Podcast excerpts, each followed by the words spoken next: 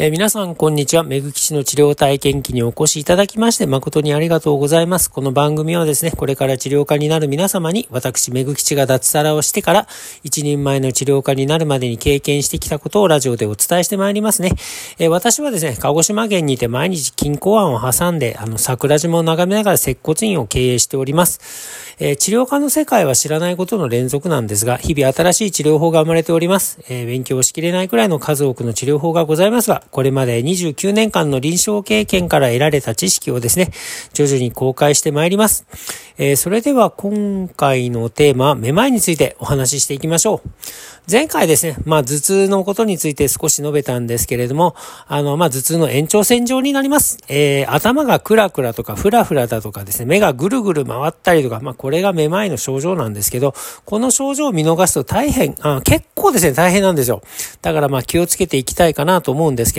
まあめまいの原因疾患というものには8種類ぐらいあります。えー、1つ目、新生めまい。二つ目、火星めまい。三つ目、大脳皮質性のめまい。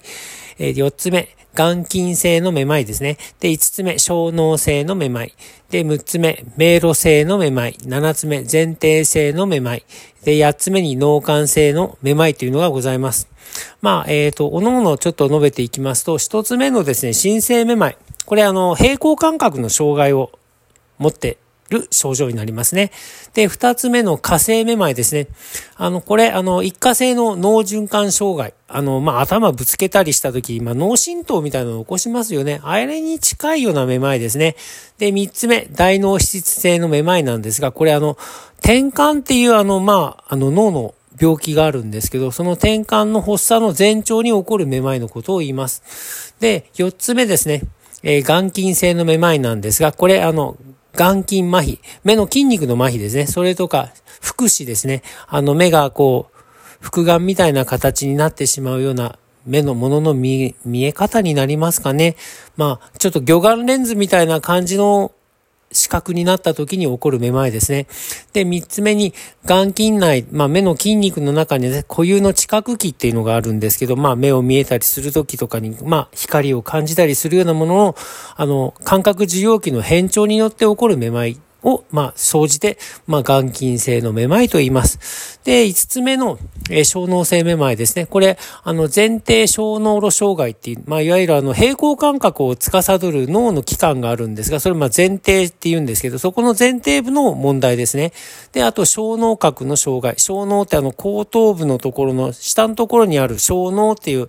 あの脳があるんですけど、そこが、まあ、調子が悪くなって起こる障害ですね。で、あと小脳腫瘍ですね。小脳にまあ、癌みたいなものが脳腫瘍ができた場合に起こる症状ですね。それと脳炎ですね。で、脳の炎症ですね。で、あと多発性の硬化症。まあ、これあの、全体的な病気なんですけど、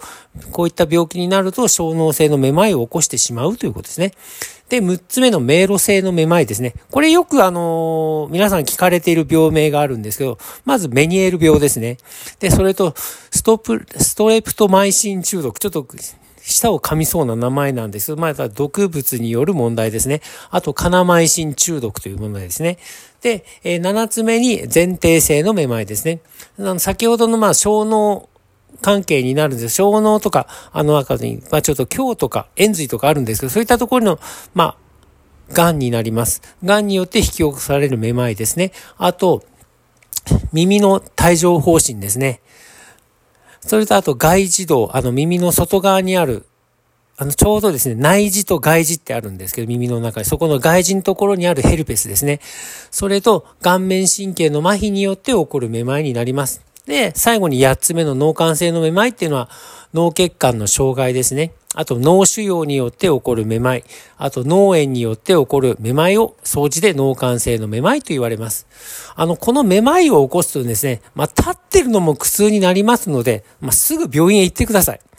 で、あの、まあ、病院行ったら、ま、診療科っていうのがあるんですけど、まあ、診療科目によって、ま、いろいろと先生違いますよね。まあ、行く順番について、申し上げますね。重症度においてだいたい4段階に分かれます。まず1つ目、一番最初に行かなきゃいけないのは脳神経外科です。次に行くべきところは循環器内科ですね。で、その次に耳鼻咽喉科に行って最後に内科っていう形になりますね。だから、あの、重症度が高い場合はもうとにかく先に脳外科に行ってください。で、脳外科に行って、あ、問題ないよって言われたら次は心臓系の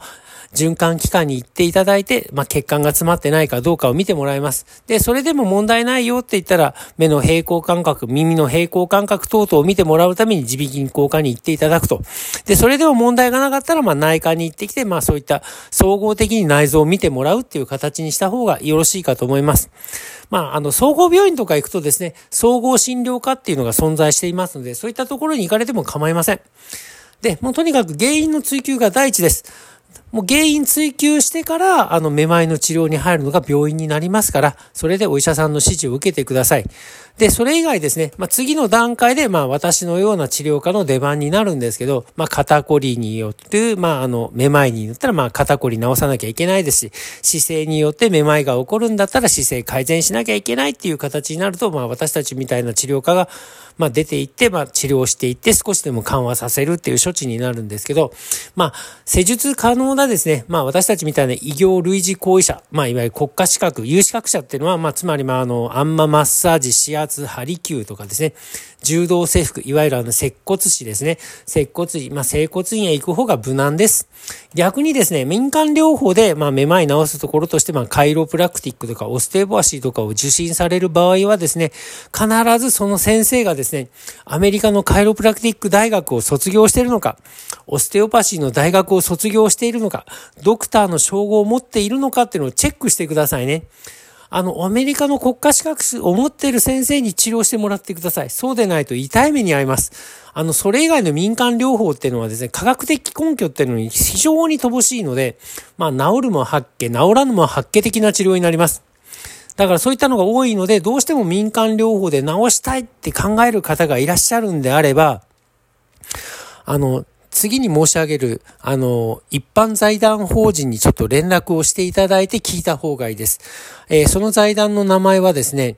あの、全国両術研究財団っていうのがあるんですけど、そこはあの、厚生労働大臣が許可している財団になるんですが、そこの財団に、あの、場所はですね、東京の飯田橋に事務局があるんですけど、あの、詳しい内容はですね、まあ私のブログ、ブログにも書いてありますし、その財団のホームページで使って確認していただければいいんですが、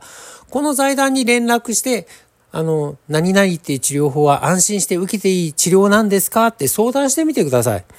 ある程度の情報を教えてくれると思います。この財団がですね、民間療法の最後の取り入れですので、この財団が認めない治療法っていうのは、国民保険と公共の福祉に反している治療法ということになります。だからここに問い合わせてみて、あ、